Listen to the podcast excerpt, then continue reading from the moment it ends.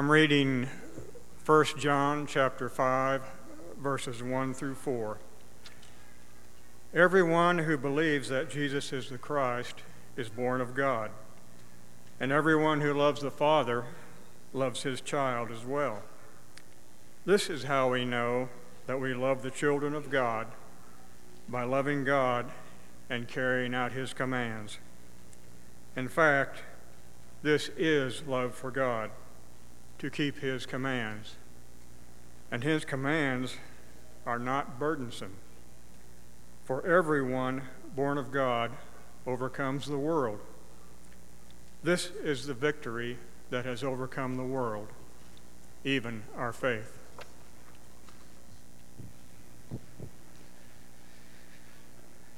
Well, I hope you had a wonderful Christmas and you are enjoying the holiday season even as we speak.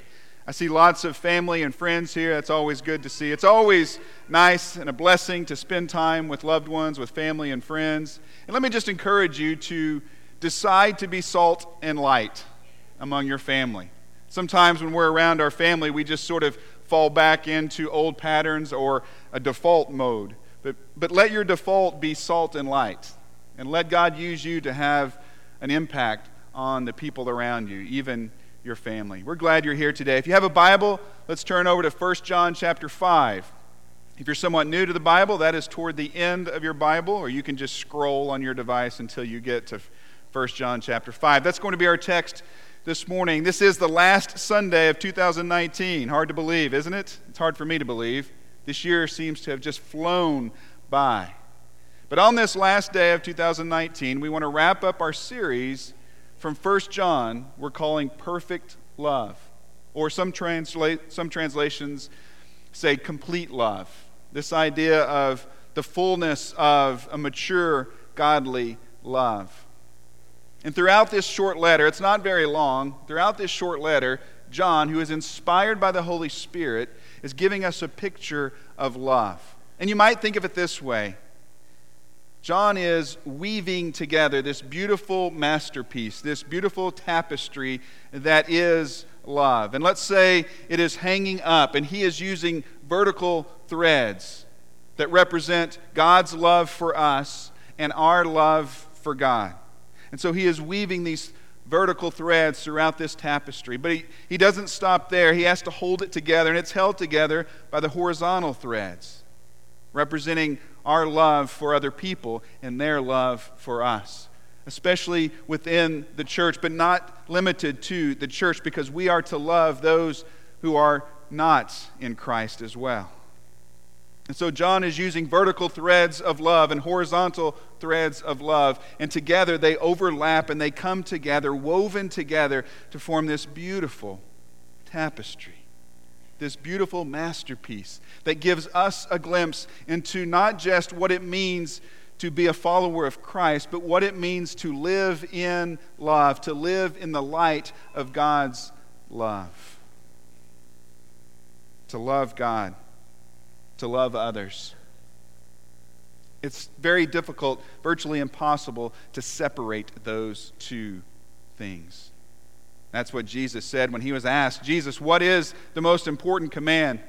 Mark chapter twelve, verse twenty-nine, Jesus starts with the Shema, part of the Shema, what the Jews would know as their calling to God, identifying God as the one and only God. And then he says, it is this, to love the Lord your God, in Mark chapter twelve, with all of your heart, with all of your soul, with all of your mind, with all of your strength. And he says the second one is like it, to love your neighbor as yourself.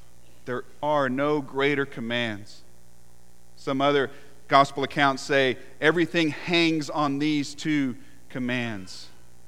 Love for God and love for other people. Those cannot be separated. They are woven together and should be represented in the life of someone living in the kingdom of God, a disciple of Christ following the example of Christ.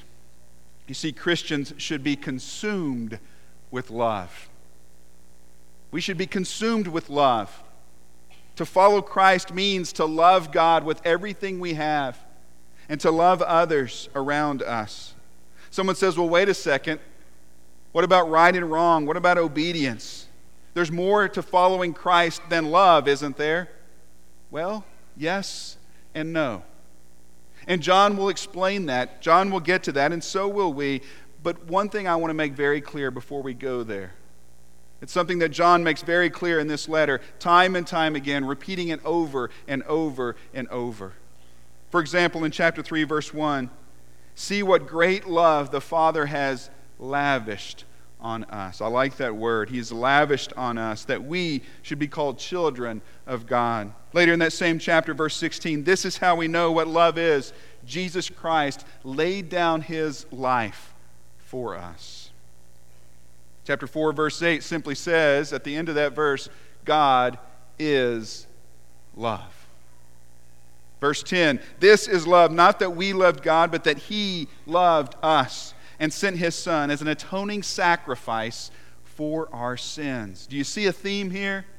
John continues in verse sixteen, "And so we know and rely on the love God has for us."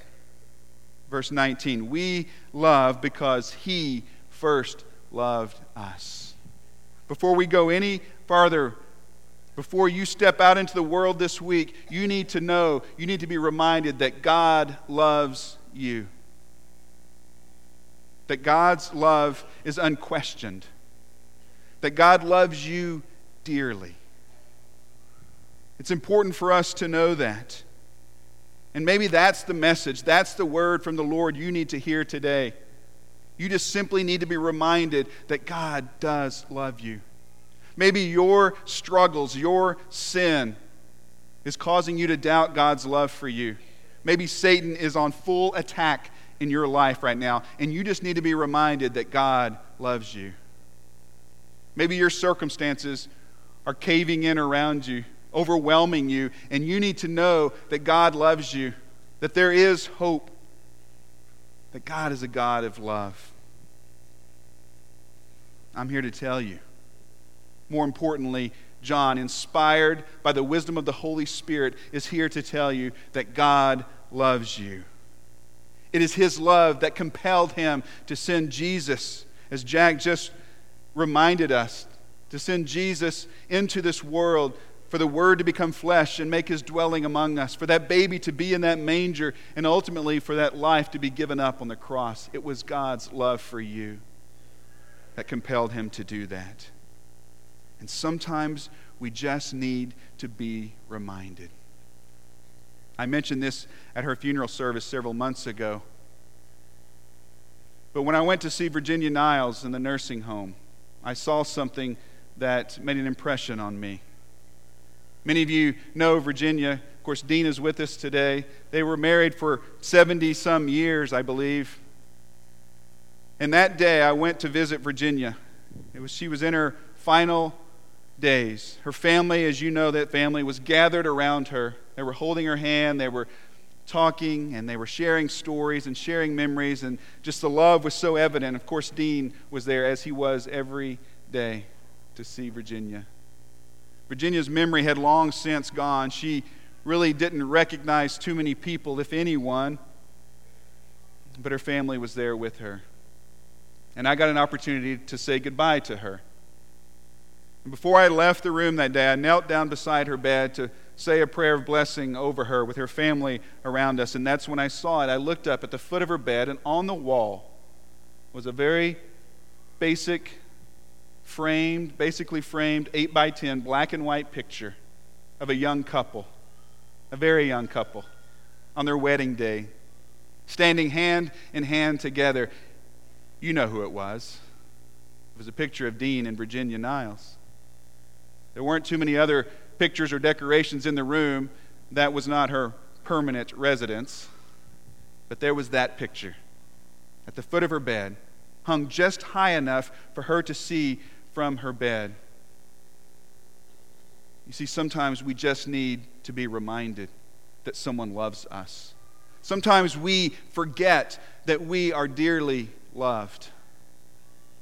Sometimes we just need to be reminded. Listen, God has put an impression, an image of himself on your heart. That picture of God's love, that picture of the cross of Christ is there in your mind, in your heart, each and every day. And it is a picture that reminds us of his love for us, because sometimes we forget. Sometimes we just need to know that we are loved. Because the world is a cruel place, and Satan is always on attack, and we need to be reminded. Minister John Mark Hicks said about standing at the coffin of his wife, who battled cancer for six years, then ultimately died. He said, "While I can stand at her coffin and doubt God's love for me, it is impossible to do so when I kneel at the foot of the cross." God loves you. Don't ever forget it. Don't discount it. Don't dismiss it. God loves you. But the question I have for you today is, how will you respond to his love? What do you do with that knowledge of God's love for you? What difference does it make in your life, knowing that God went to great lengths, that God had a plan in place that cost him dearly to save you, to lavish his love on you? What difference does it make? How do you respond to that knowledge? Last week, many of us, or at least a few days ago probably, maybe multiple days, many of us probably spent time giving and receiving gifts, right? And that's always a fun thing, and every family seems to do it a little bit differently. Some families, it's just a free-for-all, right? You just get the gifts and get after it. Other families are a little more orderly. You pass the gifts out, you take turns, maybe you go from youngest to oldest opening gifts, or some other order. I even heard of one family that had color-coded gifts. So everyone opened the red gift first. And then everyone opened the green gift. Wow. Everyone does it differently. But usually there is an appropriate response when you open a gift, right?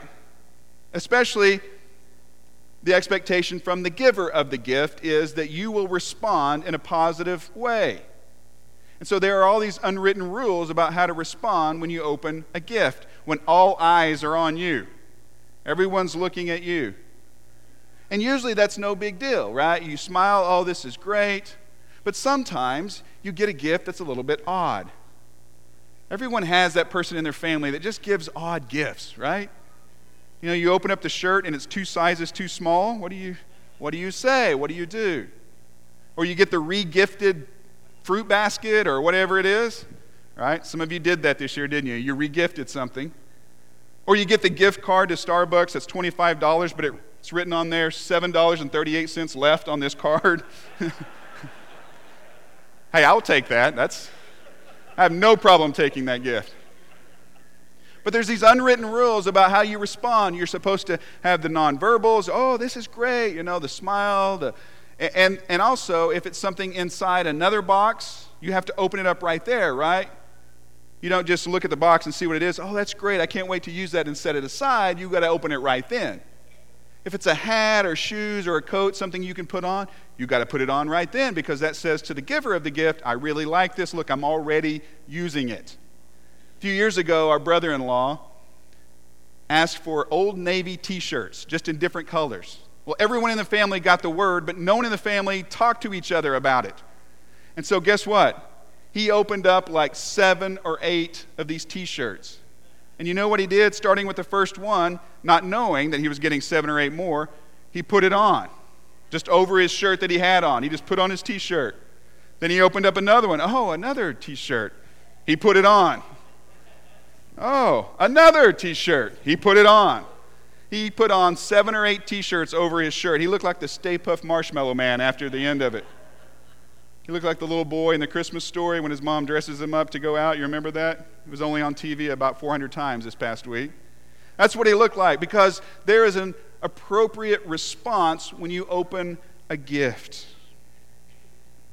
How do you respond to the gift God has given you? What is your response to God giving so much for you? In First John, we see that our response is pretty clear. We are to respond to God's love by loving him and by loving other people. We said a few weeks ago that love is a choice I make and actions I take. It's a choice I make. The feelings aren't always there. I choose to love. But that love is demonstrated through my actions more than just words. And so we love God by choosing to love God through our actions. We love other people by choosing to love them through our actions, through showing compassion, through serving, through doing nice things for them, putting them first. And again, those two are inseparable. But maybe there's more to loving God. What actions specifically are we talking about? Well, John tells us, chapter five, verse one, everyone who believes that Jesus is the Christ is born of God, and everyone who loves the Father loves his child as well. This is how we know we love the children of God, by loving God and carrying out his commands. He says, when you love God, you love his children. And when you love his children, you love God. But there's more, he says. You carry out his commands. In fact, verse three, this is love for God, to keep his commands. John says, we show our love to God by believing Jesus came from God, first of all. And this is really important in the context of this letter because there are Gnostics around this first century group of believers. And these Gnostics think they have the wisdom. And specifically, they deny the incarnation of Christ. You will not find a nativity scene in their yard. They don't believe that Jesus came in the flesh as deity. And so John says, first of all, you have to believe that Jesus came from God. He says you also show your love by loving Jesus and what else? By obeying him. By obeying his commands. By carrying out his commands. It's pretty clear what he says. Obedience is that appropriate response we talked about. Obedience is the appropriate response to God's love. John, who wrote this letter, also said in his gospel account, quoting Jesus. Jesus said in John fourteen, verse fifteen, as he's talking to his twelve apostles, preparing them for life in the kingdom, he said, if you love me, keep my commands. Just a few verses later in verse twenty-three, anyone who loves me, Jesus says, will obey my teaching. My Father will love them, and we will come to them and make our home with them. Anyone who does not love me will not obey my teaching. These words you hear are not my own. They belong to the Father who sent me. You see, I can't claim to love God and then live however I choose.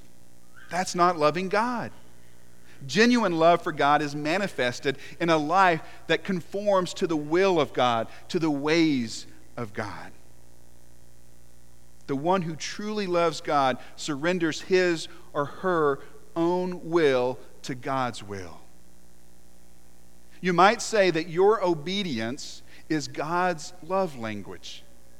Many are familiar with that term, love language. Several books written about it in marriage, for children. There's probably love languages for pets. I don't know. This guy made a lot of money writing these books, but the concept is amazing and really practical. That everyone appreciates and responds to love demonstrated to them in certain ways, in specific ways, whether it's quality time or words of affirmation or acts of service.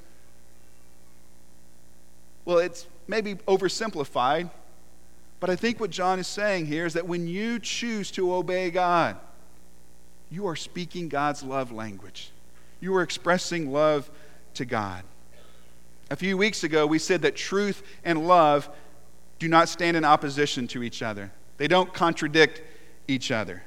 They're not opposing forces on this dichotomy so that we have to choose obeying truth or showing love. Love is grounded in truth. Truth is engulfed in love. They cannot be separated. Someone might try to bypass what the Bible says because they say they are choosing love. I know what the Bible commands, but I think it's more loving to do something different, someone might say. Love does not give us a license to exercise our own will. Love compels us to conform to God's will as revealed in his word. Love cannot be extracted from truth, from the truth of Scripture, from the truth of God's Word. So if you truly love God, you submit to God and His Word. It's one thing to interpret Scripture a little bit different than someone next to you. It's something else to, in the name of love, ignore what Scripture says, or not even know what Scripture says about an issue. Earlier in his letter in chapter two, John writes these words, "We know that we have come to know Him if we keep His commands. Whoever says, 'I know Him,' but does not do what He commands is a liar, and the truth is not in that person. But if anyone obeys His word, love for God is truly made complete, made perfect in them. This is how we know we are in Him." He says, this is it. You want to know if you're in Him? You want to know if you love God? Whoever claims to live in Him must live as Jesus did. He says, obey God. That's how you express love to God. What does that look like, John? Give me a picture. Give me an image. Give me an example. He says, you live like Jesus lived. If you want to know what obedience looks like, obedience to God, then look at Jesus. And just try to live like Jesus lived. Try to do what He did. Try to pe- treat people like He treated people. He becomes our picture of obedience. Maybe you're still struggling with this love and obedience connection. Maybe it would help to think of it this way. What motivates you to follow Christ? What motivates you to do the right thing, for making good choices that honor God? What is your motivation? I heard several years ago that there are three main motivations. The first one is fear. Fear is a very effective motivator, isn't it? I don't like to run. Some of you enjoy running. I know that's a shock that I don't like to run. It's a surprise, right? Some of you enjoy running. You run every day. I don't like to run, but I can promise you, if there's a bear chasing me, I'm going to run. I'm going to be compelled by fear, motivated by fear to run. Why do you try to drive the speed limit? Now, some of you don't, I know. I've seen you drive. Why do you try to drive the speed limit? Because you don't want to get pulled over. You don't want to get a ticket. You don't want to have to pay for that ticket. You don't want your insurance to go up. You are motivated by fear. Fear is a very effective motivator, isn't it? And some people do the right thing. Some people follow Christ. Some people try to make decisions that honor God out of fear. They're afraid of being disciplined by God. They are afraid of hell. Listen, hell is very real. And it is a very effective motivator. But maybe there's a better motivator. There's also the motivation of reward, isn't there? You do something a certain way for the payoff that comes with it. Right? Some students work hard in school because they want that A, or they want to achieve that certain G P A, or maybe they want a scholarship, and so they work hard in school. I heard of some parents who actually pay their kids for every A they get. Maybe that's you. Wow. I think after some semesters, some of us might owe our parents money probably, but but if that's the case, that's motivation by reward. I want that G P A, I want to get paid for these A's, whatever it is. I want that scholarship. And some people follow Christ. Some people try to do the right thing because of the motivation of reward. I want to be blessed by God. I want to go to heaven someday. And just like hell is very real, heaven is very real too, and that is a wonderful motivator. But maybe there's a better one. Recently, they've, they've added one form of motivation. It's a sense of duty. You do things because that's what's expected. You signed up for it. You're just, that's what you do, right? And so some people go to church out of a sense of duty. That's what I do. That's what we do. That's what we've always done. And again, that's not bad. Sometimes that sustains us. It builds in routines and rhythms that are really important for our lives. But maybe there's a better motivator. What about the motivation of love? What about when you're compelled by love, driven by love? Those of you who have children or grandchildren, you make sacrifices for them, probably from a place of love. If you're married, maybe you submit to and serve your spouse from a place of love. Now, maybe you do it out of fear. I don't know how things are. That's quite possible. But probably you do it from a place of love. If you have friends, you maybe do nice things for them because you are motivated by your care and concern and your love for them. You see, love is a wonderful motivator. When we obey God from a place of love, yes, fear can be there on some on some level, reward can be there on some level, duty, it's okay. But when we obey God, when we conform our lives, our wills to His from a place of love, then we express love to Him in a genuine way. Obedience to God is an expression of love because it's motivated by love. We recognize what God has done for us, and we gladly, we gladly submit our lives to Him. We follow the example of Jesus because we see who Jesus is, we see what He's done, and we love Him, and so we yield our lives to Him. We allow the values and the priorities of the kingdom of God to order our lives rather than the ways of the world because we love God. And we know that He has our best interest in mind, that we can trust Him. And when we obey God from this place of love, you know what it does? It doesn't just communicate to God, but it changes our perspective. We see things differently. We see everything differently. We see His commands differently. No longer do we look at God's commands. No longer do we look at Jesus' teachings as oppressive. Oh, you know, like when you're a teenager and your parents have all the rules. They just don't want me to have any fun. They have all these rules. It changes your perspective because you realize that God loves you, that He wants the best for you, and that His way of life in the kingdom is the best life, the life you were created to live. And so His, his way of life is not oppressive. It's not a burden. And that's what John goes on to say in verse four. His commands are not burdensome. For everyone born of God overcomes the world. This is the victory that has overcome the world, even our faith. Who is it that overcomes the world? Only the one who believes that Jesus is the Son of God. God's commands were not meant to be a burden to you, but rather a joy. They were meant to help you overcome the world and live the life that you were made to live, a holy life, experiencing incredible peace, unparalleled joy, purpose, and meaning. You see, it's a burden to be honest in your business dealings, in your financial plans. It's a burden to be honest if you believe the lies of the world that say, do everything you can, cut corners, make yourself as much money as you can, because that's where satisfaction is found. It's a burden to be sexually pure if you believe the lies of the world about sex. It's a burden to be generous, to be kind, to go out of your way, even when people are ungrateful, to treat them the right way. It's a burden to do that if you believe the lies of the world that say, put yourself above others, use others to promote yourself.